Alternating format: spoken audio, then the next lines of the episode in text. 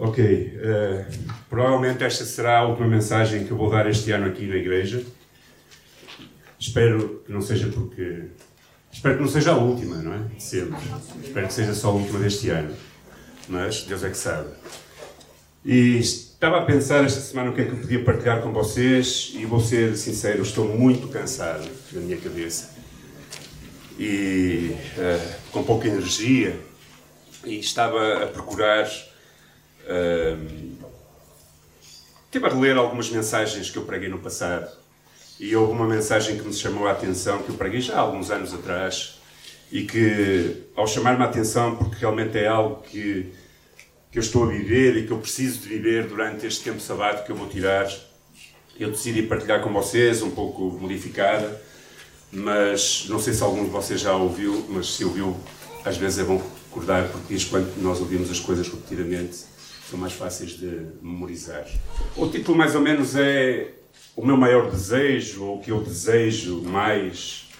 Uh, e tem como base um versículo na primeira carta de Pedro, capítulo 2, versículo 2, em que o apóstolo Pedro, escrevendo à igreja que estava na diáspora, que estava fugida, ele escreve estas palavras: Desejai, pois, como meninos recém-nascidos, o puro leite espiritual, a fim de por ele cresceres para a salvação e na altura eu estive a pesquisar várias interpretações que aparecerão ali, se calhar, senão eu, eu vou lê-las. Está na Bíblia, está bem? Se alguém tiver estas versões, pode pesquisar. Na, na, Bíblia, esta que eu li foi a revisada, João de Almeida revisada, a que a revista corrigida diz Desejai afetuosamente. Ok, já está aí? Sim.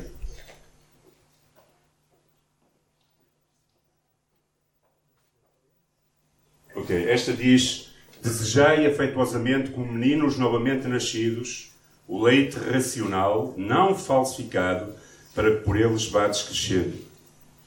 A Bíblia, a linguagem de hoje, diz: Sejam como criancinhas recém-nascidas, desejando sempre o puro leite espiritual, para que, bebendo dele, vocês possam crescer e ser salvos. E por último, uma edição pastoral diz: Como crianças recém-nascidas, desejem o leite puro da palavra a fim de vocês, com esse leite, crescerem para a salvação. Vamos orar. Senhor, nesta manhã eu oro por a tua palavra e pelas nossas vidas. Tu és o autor e consumador da fé, tu és o nosso Salvador. Tu és o único, como dizia Pedro, que tens palavras de vida eterna, Senhor. E por isso eu oro, Senhor, que possas falar aos nossos corações e desafiar-nos a viver e a ser quem tu projetaste para as nossas vidas.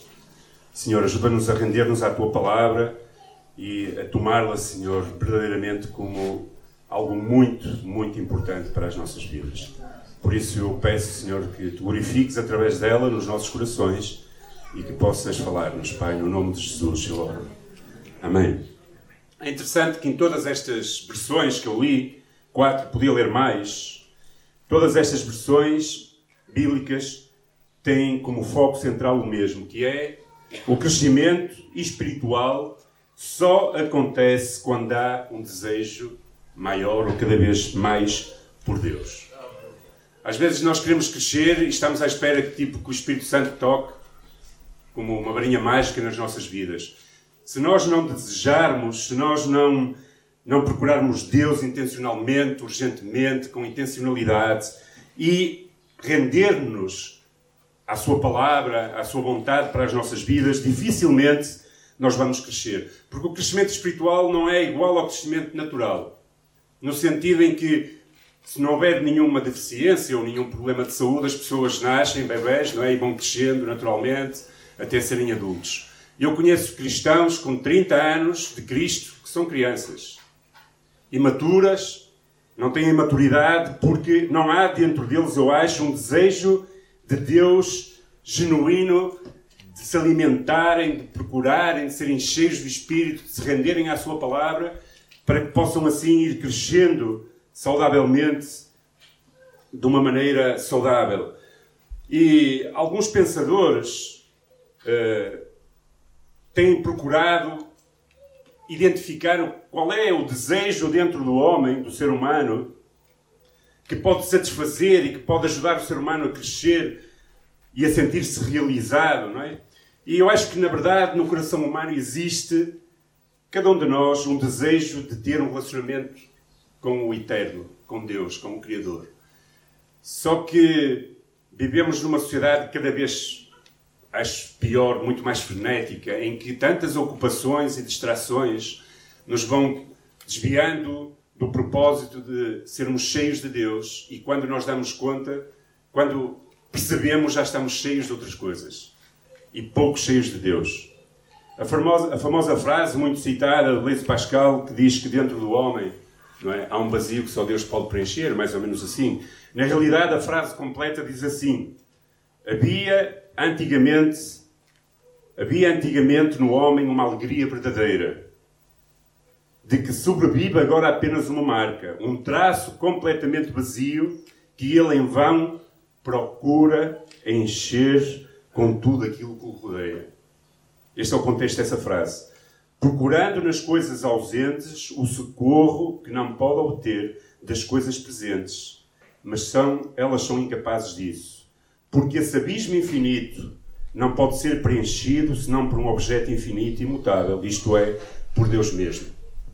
Ou seja, dentro do ser humano há um vazio, um elo perdido, digamos, que nos liga ao, ao Criador e nós precisamos ter o desejo de, dele para preencher esse vazio, porque senão, senão nós vamos encher o nosso dia, a nossa vida com tantas coisas que na realidade não conseguem alimentar a nossa alma e nós ficamos sempre raquíticos espiritualmente. E verdadeiramente precisamos de ter este desejo por Deus o desejo insaciável que o homem tem por Deus, que procura preenchê-lo com tantas coisas. Alguém dizia estas palavras: O homem é um ser incuravelmente religioso. Nesta primeira carta que Pedro escreve, que eu li esta, esta, este capítulo 2, versículo 2, os cristãos estavam a fugir. Ok? Eles estavam numa situação de perseguição, tinha acabado de acontecer a profecia que Jesus tinha dito que sobre Jerusalém não ficaria pedra sobre pedra, mais ou menos escorria o ano para os anos 70. Jerusalém tinha sido destruída por o general ou comandante Tito e os cristãos estavam em diáspora a fugir, não é? E preocupados com muitas coisas. Não sei se vocês já experimentaram fugir, não é? De alguma coisa. Alguns de nós, não sei se calhar fugiram de guerras no seu país ou, ou qualquer coisa do género, mas a verdade é que eles estavam tinham demasiadas preocupações com a sua vida, com o seu futuro, tiveram que deixar tudo. E dentro deles provavelmente havia muitas, muitas preocupações, talvez muito mais do que nós temos hoje por causa do Covid e com tudo o que está a acontecer. Foi muito maior o impacto na vida deles daquilo que eles estavam a viver naquela altura. E Pedro, sabendo que o homem enche o seu coração de muitas preocupações, escreve e exorta os cristãos com essas palavras: desejem a palavra de Deus como bebés que estão em crescimento. Pedro conhecia e sabia, muito provavelmente por ele mesmo, e todos nós sabemos, que quando uh, há circunstâncias na nossa vida adversas, nós às vezes corremos para todo lado, menos para Deus. E Pedro estava a exortar-nos. E o meu desejo é que essa realidade de nós termos este desejo de Deus de, de, de preencher esse celo perdido que com a queda do ser humano aconteceu em todo o coração humano, seja um desejo intenso por Deus. E este é o primeiro ponto que eu gostava de falar. O nosso desejo por mais de Deus deve ser intenso. Deve ser um, um desejo como uma criança quando acorda. A criança quando nasce tem duas eu acho, se tudo estiver a correr bem com a sua saúde, duas necessidades básicas, que é comer e estar limpinho, não é? Normalmente eles só choram por isso, a não ser que estejam doentes, mas se não estiverem doentes, eles choram para mamar, não é? E querem estar limpinhos, porque senão são incómodos. Pedro dizia: Desejai como esses meninos recém-nascidos, esse, esse, esse leite, esse, essa, essa palavra de Deus, essa presença de Deus, esse, esse Espírito Santo derramado nas, nas vossas vidas. Então a nossa intensidade, o nosso desejo por Deus deve ser semelhante a essa criança que não se cala enquanto não mamar.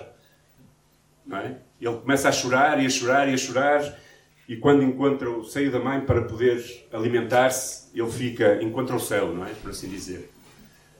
E, que, e Pedro estava a dizer a eles que eles deviam desejar isso. E eu digo a cada um de nós, primeiramente a mim, que nós devemos ter esse desejo insaciável por Deus nas nossas vidas. O problema é que nós permitimos que o nosso dia a dia e as circunstâncias e os afazeres nos deixem completamente sufocados e sem tempo para Deus. Eu sei perfeitamente que há cristãos que só ouvem e leem a palavra de Deus ao domingo. E agora até trazem poucas vezes a Bíblia porque nós projetamos a Bíblia. É? Infelizmente, eu acredito que há cristãos que não crescem porque não se alimentam de Deus. Não, eles até desejam, às vezes até ouvem uma mensagem e dizem realmente eu tenho que fazer um compromisso ler a Bíblia todos os dias, procurar Deus todos os dias. Mas depois nos afazeres do dia a dia, infelizmente, as pessoas são tão preocupadas com as circunstâncias que não se alimentam de Deus e por isso não crescem. E por isso, quando vêm tempestades, vêm lutas, dificuldades, a sua casa abana, não é? Como diz a barraca abana, e se desmora. Fica tudo perdido nas suas vidas. Quando nós não nos alimentamos de Deus, da Sua palavra, da Sua presença, do Seu Espírito, como deveríamos, de uma forma intensa, viver acaba por ser muitas vezes uma aflição, em lugar de descansarmos em Deus, mesmo no meio das dificuldades. Este senhor, agora levantou-se aí umas questões em relação a ele, não sei se é verdade, se é mentira, Deus sabe. No entanto, ele tinha palavras preciosas e foi um grande evangelista. E diz, ele dizia estas palavras assim: Quando o homem vive sem Deus, o caos é o seu normal. Quando o homem vive cheio de Deus e com Deus, até os mais famintos de mente e do coração ficarão satisfeitos. Ou seja, Deus é capaz de, quando nós o procuramos e Ele habita em nosso coração, Ele é capaz de satisfazer a nossa mente e o nosso coração. Como é que podemos então ter esta intensidade? Primeiro, precisamos de uma busca diária de Deus. Não devemos abrir brechas na nossa vida. Devemos manter um ritmo de procurar Deus no, de uma forma costumeira, uh, intencional, não dizer ah, uh, vou deixar para logo, vou deixar para depois, vou deixar para depois, e depois acontece passamos um dia e outro dia e outro dia sem procurar e encontrarmos Deus. Na nossa vida diária deve ser Deus em primeiro lugar, Deus e eu. Depois Deus e a família, Deus e a igreja e Deus e as, e as demais coisas. Deus deve estar presente e deve ser tão intenso em tudo o que nós vivemos como o ar que nós precisamos respirar, ele deve estar presente em tudo aquilo que nós fazemos. Deus dá-nos em cada dia 24 horas. Não sei quantas horas vocês dormem, eu durmo pouco, seis. Há quem durma menos, não é? acho que Marcelo Rebelo Souza só dorme quatro ou algo assim. Eu durmo seis, normalmente sete no máximo, não consigo dormir mais. Mas temos 24 horas que representam 1440 minutos. Se você intencionalmente tirar 20 minutos nessas 24 horas, para o Senhor você fica com 1420 minutos, que vão ser bem melhores se você dedicar esses 20 minutos a Deus.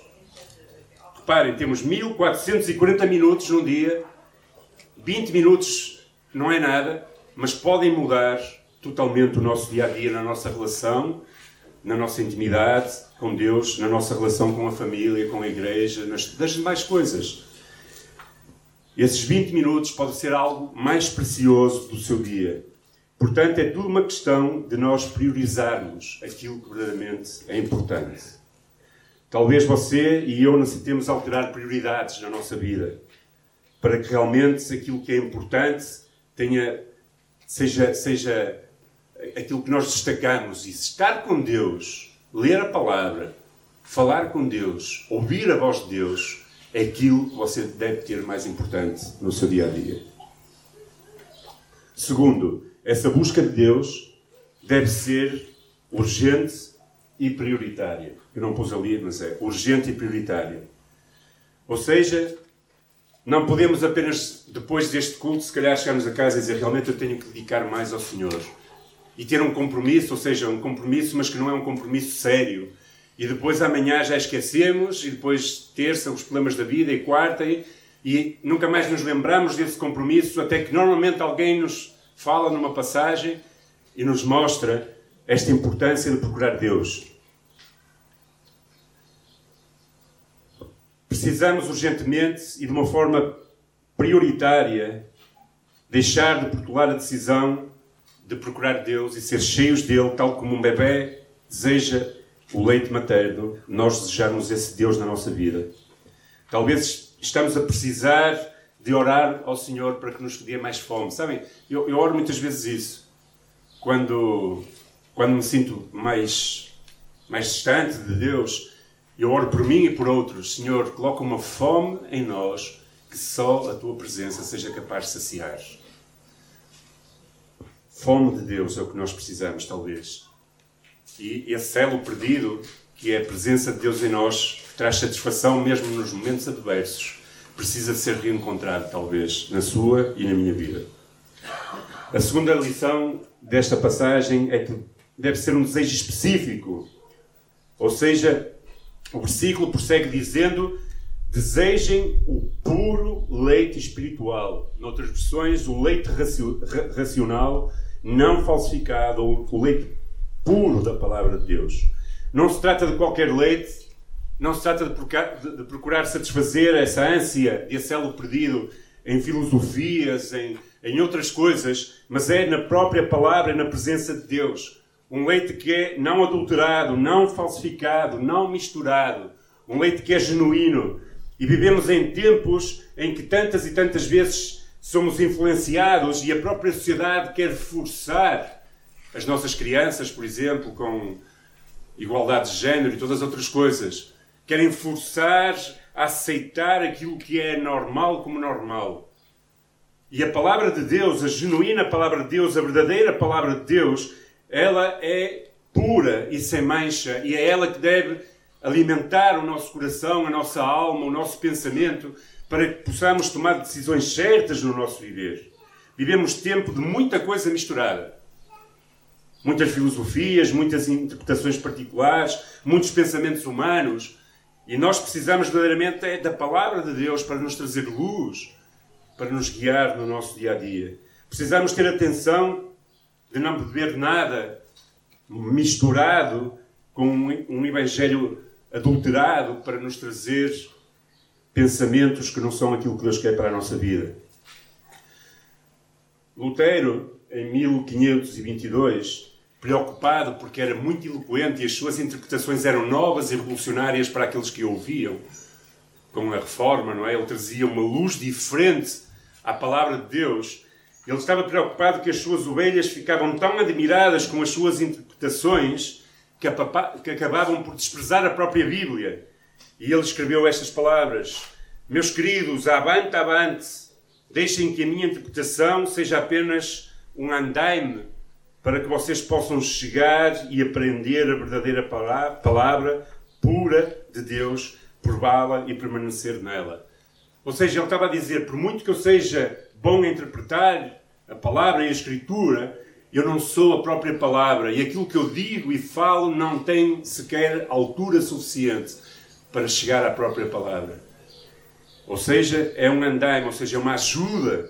Por isso, a palavra de Deus é o mais importante que nós podemos ter na nossa vida.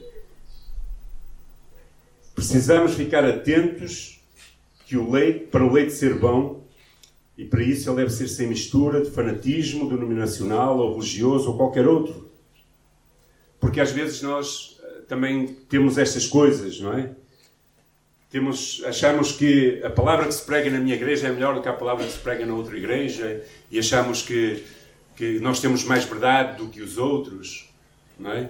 E não tem nada a ver com isso. A palavra de Deus é uma para todas as igrejas. E precisamos centrar é, o nosso caráter ser transformado pela palavra e não estar importados com a doutrina que a igreja A ou a igreja B adota, mas muito mais com que a palavra de Deus transforme o nosso caráter, para que nós possamos crescer. Um crente com caráter, independentemente da sua denominação evangélica, irá sempre espalhar a glória de Deus e a presença de Cristo como um perfume. Não tem a ver com interpretações, tem a ver com a palavra a transformar o nosso ser. Precisamos ficar atentos. O leite, para ser bom, deve ser sem falsificação dos falsos evangelhos. Existe por aí muitos falsos evangelhos. Evangelhos de prosperidade, evangelhos de libertinagem, evangelhos que tiram a cruz de Cristo. Sabem, nós vivemos numa altura em que o homem, o ser humano faz tudo para tirar o sofrimento da vida, não é? Ou seja, uh, as pessoas não gostam de sofrer. Ninguém gosta de sofrer. Há aqui alguém que gosta de sofrer? Ninguém. E a ciência tem procurado desenvolver mecanismos, medicamentos para ajudar a aliviar a dor, o que é normal, não é?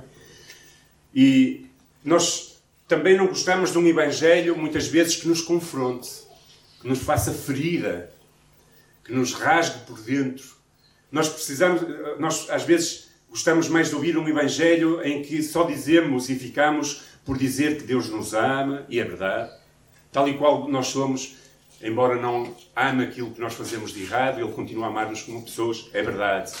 Mas também é verdade que na palavra de Deus diz que nós precisamos da cruz, de pegar a cruz todos os dias, de negarmos a nós mesmos, de avançar, de sermos transformados, de sermos moldados, e essa é parte do Evangelho que nós muitas vezes não gostamos de ouvir.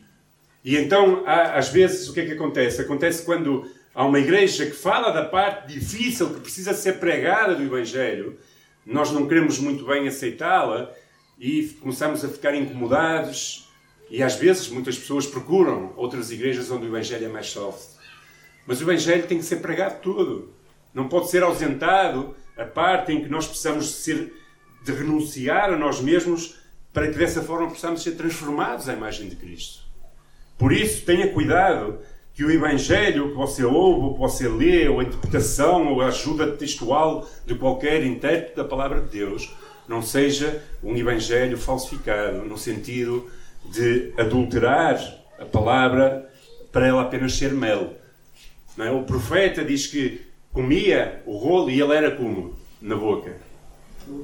E depois, quando tragava? Quando engolia? Amargo. E o Evangelho é isso às vezes. Quando nós olhamos para o Evangelho como um espelho em que revela todos os nossos defeitos, isso faz doer. Alguém gosta de chegar ao, Evangelho, ao, ao espelho e olhar-se e dizer: Tu és mesmo feio. Não, não é? Eu já não tenho problema de manhã pentear o cabelo, não é? Portanto, uma certeza tenho: nunca saio despenteado de casa. Vou sempre no pormenor não é? Agora, ninguém gosta de se sentir feio. E quando nós vamos ao, olhamos para a palavra e ela nos revela o que nós somos e mostra o que é feio em nós, a nossa tendência, se nós tivermos um defeito, é escondê-la. Não é? E então nós, às vezes, fugimos daquilo porque nos incomodamos. Eu tento, tento fugir. Todos nós, sacrifícios vivos, tentamos fugir. Por isso, não aceite apenas aquilo ou não queira ouvir aquilo que apenas é doce, mas o Evangelho também tem coisas que, que às vezes são duras e se fazem amargas no nosso interior. Precisamos, na verdade, de aceitar toda a palavra escrita de Deus, porque sem ela nós estaríamos perdidos. Sabem, se não houvesse a palavra de Deus, o Espírito Santo poderia continuar a falar e Deus a revelar-se através, como no Antigo Testamento. Mas, se não houvesse a palavra escrita para os nossos dias, nós teríamos muita dificuldade em conhecer a perfeita vontade de Deus para as nossas vidas. E é ela quem revela o conselho de Deus. A nossa consciência não é capaz de receber toda a revelação de Deus. Os conselhos das outras pessoas, por mais sábios, tampouco. O próprio testemunho do Espírito, ele nos orienta, mas não faz tudo. Mas nós, quando lemos a palavra de Deus e o Espírito nos testifica, e Deus fala connosco através da Sua palavra, então nós encontramos o bom senso de saber aquilo que devemos fazer na nossa vida. Por isso, desejemos o Evangelho e o leite espiritual sem falsificação, porque ele é o mapa para as nossas vidas, é luz para a nossa cegueira, é música para os nossos ouvidos, é o amparo nas nossas, nas nossas lutas, nos nossos desesperos. É na palavra de Deus que nós encontramos isso. O Evangelho é como o leite. Uma criança não precisa, quando é, se a mãe não tiver nenhum problema, ela não precisa de nada mais do que o leite materno. Não precisa nem de beber água. Certo? As mães têm experiência disso. Eu já não me lembro dessa altura, não sabia se podia beber água ou não. Mas sei que aquilo que eu percebo é que o leite materno tem, se a mãe não tiver nenhum problema, tem todas as substâncias necessárias. A palavra de Deus tem tudo isso para nós. É um líquido fascinante o leite materno. Vocês sabem que há países, principalmente no, hemisfério sul, no Oriente e também na América do Sul, onde as crianças às vezes têm aqueles problemas nos olhos que ficam colados. Eles usam leite materno para, logo dos recém-nascidos, não é? o leite do recém-nascido, para colocar nos olhos, porque diz que tem uma capacidade. Não sei se isso está comprovado cientificamente ou não. No entanto, eu sei que ainda continuam a fazer, porque eu vivi no Brasil, as minhas filhas nasceram no Brasil e sei que é, é, muito, muito, é muito usuário fazer isso. Se isso fosse mentira ou não tivesse nenhum efeito, provavelmente já tinham deixado de fazê-lo, não é? Se ainda fazem nos nossos dias é porque há alguma coisa no leite materno que é capaz até de eliminar as infecções. É aquilo que a palavra de Deus faz connosco. Por isso devemos desejá-la. E a terceira e última coisa, o nosso desejo deve ser um desejo objetivo. Ou seja, nós não lemos a palavra de Deus, não precisamos ter vontade de Deus e, e, e apenas só por termos um encontro casual. O objetivo que Pedro tinha ao escrever estas palavras era de que eles, bebendo esse leite espiritual, pudessem crescer. Algumas traduções dizem para a salvação, outras uh, traduções dizem crescer apenas. Mas o fim, a palavra diz, a expressão a fim de que, ou seja, o fim de procurarmos Deus, não é só para nós podermos descarregar-nos, não é só para nós uh, termos um encontro. Quando nós lemos a palavra, não é só para nós conhecermos, mas é para que possamos crescer. Porque o desejo de Deus é que nós possamos crescer todos até à estatura de Jesus Cristo, não é? Diz a palavra. E aquele que não procura Deus, não tem um relacionamento diário com Deus, não lê a palavra de Deus, está a falhar redondamente e dificilmente vai crescer ao ponto de, de poder desenvolver tudo o que Deus quer para a sua vida. Deus tem um plano para a sua vida, tem um propósito, tem dons. Deus tem coisas que quer que você faça e desenvolva. E se você não tiver este relacionamento, este desejo objetivo de crescer, então dificilmente você vai cumprir isso. E a culpa não é de Deus. Às vezes você pode pensar: ah, parece que Deus não tem nada para mim, parece que Deus não me revela nada. A culpa não é de Deus. A culpa é sempre nossa. Não procurarmos Deus de uma forma objetiva, intensa, para que possamos verdadeiramente ser quem Ele quer que nós sejamos. A ênfase aqui de crescer para a salvação não significa verdadeiramente que nós podemos perder a salvação. Não é isso. Porque a salvação tem quatro estágios, quanto a mim. Primeiro, nós temos um encontro com Cristo e Ele toca a nossa vida e nós somos regenerados. Nascemos de novo. ok? Depois, própria, esse próprio encontro nos justifica todo o nosso pecado. Somos justificados. Depois há um processo ao longo da nossa vida que é chamado santificação. E por último, há uma coisa que a salvação nos traz que só é revelada quando nós formos para o céu, que é a glorificação. Que é sermos tal e qual Ele é. Tal e qual Cristo é. E quando nós vamos crescendo neste desenvolvimento de relação com Deus, nós vamos sendo aperfeiçoados, vamos sendo santificados, aperfeiçoados, até chegar um dia em que Deus nos vai chamar e aí nós seremos glorificados. Então, não se perde a salvação, não é isso que está a querer dizer, mas o que eu entendo é que Deus está a dizer: cresçam até ao máximo da salvação, que é o estágio final, a glorificação. É Cristo em vós, sendo vós glorificados, tal e qual Ele é. Deus não é brincalhão nem irresponsável para andar a tirar a salvação às pessoas, mas Deus quer que nós cresçamos para cumprir todos os sonhos e propósitos que Ele tem para a nossa vida. Por isso, salvação não é por méritos. É que às vezes ao lermos isto podemos pensar, ok, vou ler mais de Deus, vou buscar mais de Deus para a salvação, no sentido que parece que quanto mais eu buscar de Deus, aí eu vou ser salvo. Ninguém merece ser salvo.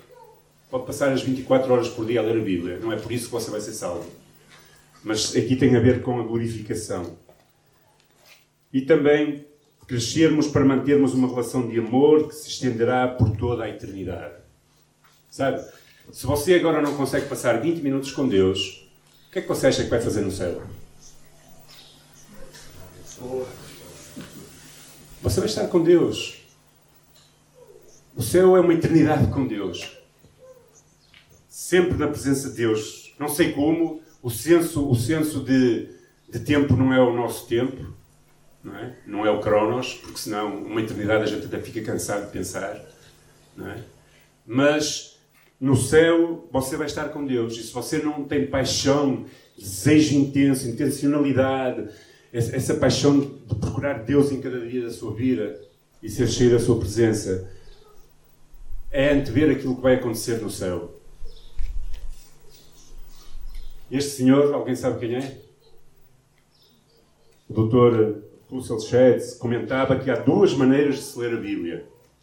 Estou a terminar. Primeiro, para cumprir uma obrigação, ou seja, depois da mensagem que o pastor Ismael disse naquele domingo, amanhã eu vou ler a Bíblia. Por obrigação. Ou depois, ele dizia: há duas maneiras de ler a Bíblia: por obrigação ou então apenas por motivação de conhecer mais da palavra de Deus. E a segunda é ler a Bíblia como se estivéssemos recebendo uma carta de uma pessoa que nos ama. Ok? Quando eu, eu pedi namoro à minha esposa por carta, ok? Não havia na altura não havia SMS, nem, nem, eh, nem WhatsApp, nem essas coisas. Então, eh, eu gostava da minha esposa, nós vivíamos em comunidade, ela numa eu noutra, encontrávamos ao domingo e os nossos olhos falavam mais que as nossas palavras, não é? Todos nós já fomos adolescentes ou jovens e a gente olha um para o outro e pronto, percebe que gostamos um do outro. Só que eu vivia numa comunidade onde não podia falar quase com mulheres, não é? E entretanto, ela foi mudada para, uma, para outra comunidade a 200 e tal quilómetros, quase 300 de mim, e eu pensei: então, Deus, quatro anos, orar por uma noiva e agora que eu começo a gostar de uma pessoa, ela vai embora. Então decidi escrever uma carta. Escrevi uma carta e eu esperava todos os dias por uma resposta. E lembro-me uma vez, eu vinha a conduzir uma carrinha, eu vivia numa aldeiazinha, em Espanha, vinha a conduzir a carrinha e numa praça estou a fazer uma curva e vejo o carteiro. E eu fiquei tão entusiasmado, o coração comecei a olhar para o carteiro a ver se ele dizia alguma coisa, que tinha uma carta, e quando dei conta bati com o carro, na traseira do outro carro estava parado. É? Por acaso o senhor foi bom, conhecia a nossa comunidade e não quis que eu pagasse nada. Mas tal era o entusiasmo. Certeza que vocês não ficam à espera que chegue a carta do IRS a casa, para não? E quando abrem a carta do IRS não têm o mesmo entusiasmo como se fosse uma carta de uma pessoa amada. Pois a palavra de Deus é isso mesmo. Quando nós abrimos, é uma carta de amor para nós, da pessoa que mais nos ama, ou seja, da pessoa não, do ser de Deus, que é aquele que mais nos ama. Muito mais do que os nossos pais, ou as nossas esposas, os nossos filhos. É aquilo que nunca vai mudar no amor que tem por nós. Então, quando nós lemos a Bíblia, devemos ler a Bíblia de um Deus apaixonado por alguém imperfeito, caído, que precisa dessa carta para saber viver neste mundo e para poder aplicar à sua vida. Essa é a forma. Faz-me lembrar uma certa rapariga que compulsivamente comprava livros. E um dia comprou um livro e esse livro ela começou a desfolhar e não era muito importante para ela. E então pousou na estante. Um dia conheceu um rapaz, apaixonou-se por ele, começou a namorar com ele e acabou por descobrir que o alvo da sua paixão tinha sido o escritor daquele livro que ela tinha colocado na estante. Às vezes, nós temos o livro de um apaixonado por nós que não está mais do que na estante e que nós precisamos de pegar todos os dias e ler para ver o quanto Ele nos ama e o quanto Ele quer fazer nas nossas vidas. Que o seu desejo por Deus seja a primeira coisa quando você acorda. Todos nós temos lutas, dificuldades, defeitos, tentações.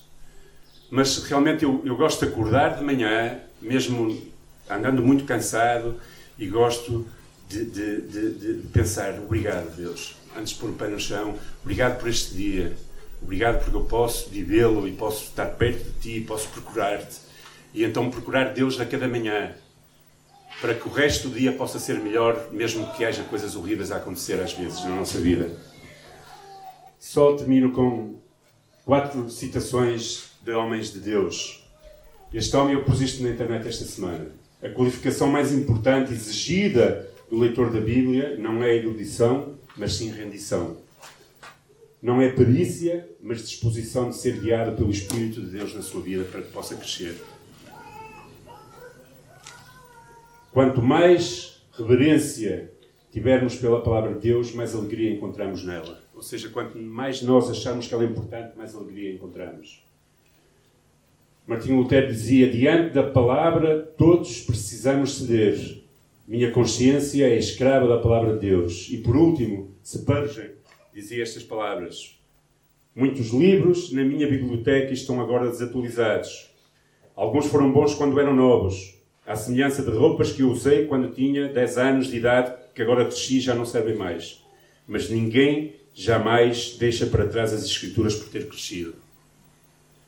Esse livro amplia-se e é o mais, mais conhecido é, e é mais conhecido à medida que passam os nossos anos. Que o seu desejo por Deus, por a sua palavra e pela sua presença possa ser a coisa mais importante na sua vida, nas, nas suas relações, na sua família, com a sua igreja e no seu dia a dia. Amém? Que Deus abençoe. Oremos. Senhor, perdoa-nos porque às vezes não temos nem vontade de ler a tua palavra. Perdoa-nos porque às vezes queremos encher esse vazio com tantas coisas do mundo que não são capazes de encher. Perdoa-nos, Senhor, porque às vezes as circunstâncias sufocam-nos de tal maneira que nós não encontramos tempo para poder vir à tua presença, meditar na tua palavra e ser cheios do teu espírito. Perdoa a tua igreja, Senhor. Ajuda-nos a ter como prioridade este, este desejo, como uma criança deseja o leite materno, por a tua palavra, por a tua presença, por o teu espírito em nossas vidas. Senhor, eu peço que tu despertes todo o coração aqui presente nesta manhã, aqueles que ouvem esta palavra lá em casa. Senhor, que eles sejam despertos a esta realidade de que tu és o mais importante e o momento mais importante nas nossas vidas do dia deve ser o que nós dedicamos na tua presença. Por isso não é perder tempo, mas é verdadeiramente investir tempo precioso para as nossas vidas. Abençoa-nos, ajuda-nos, Senhor, aqueles que são fracos a serem fortes, aqueles que estão mais frios na sua fé, aquece os seus corações, Senhor, nesta manhã e abençoa as nossas vidas e que teu, tu sejas o nosso maior desejo. A tua presença, a tua palavra e o teu Espírito. No nome de Jesus.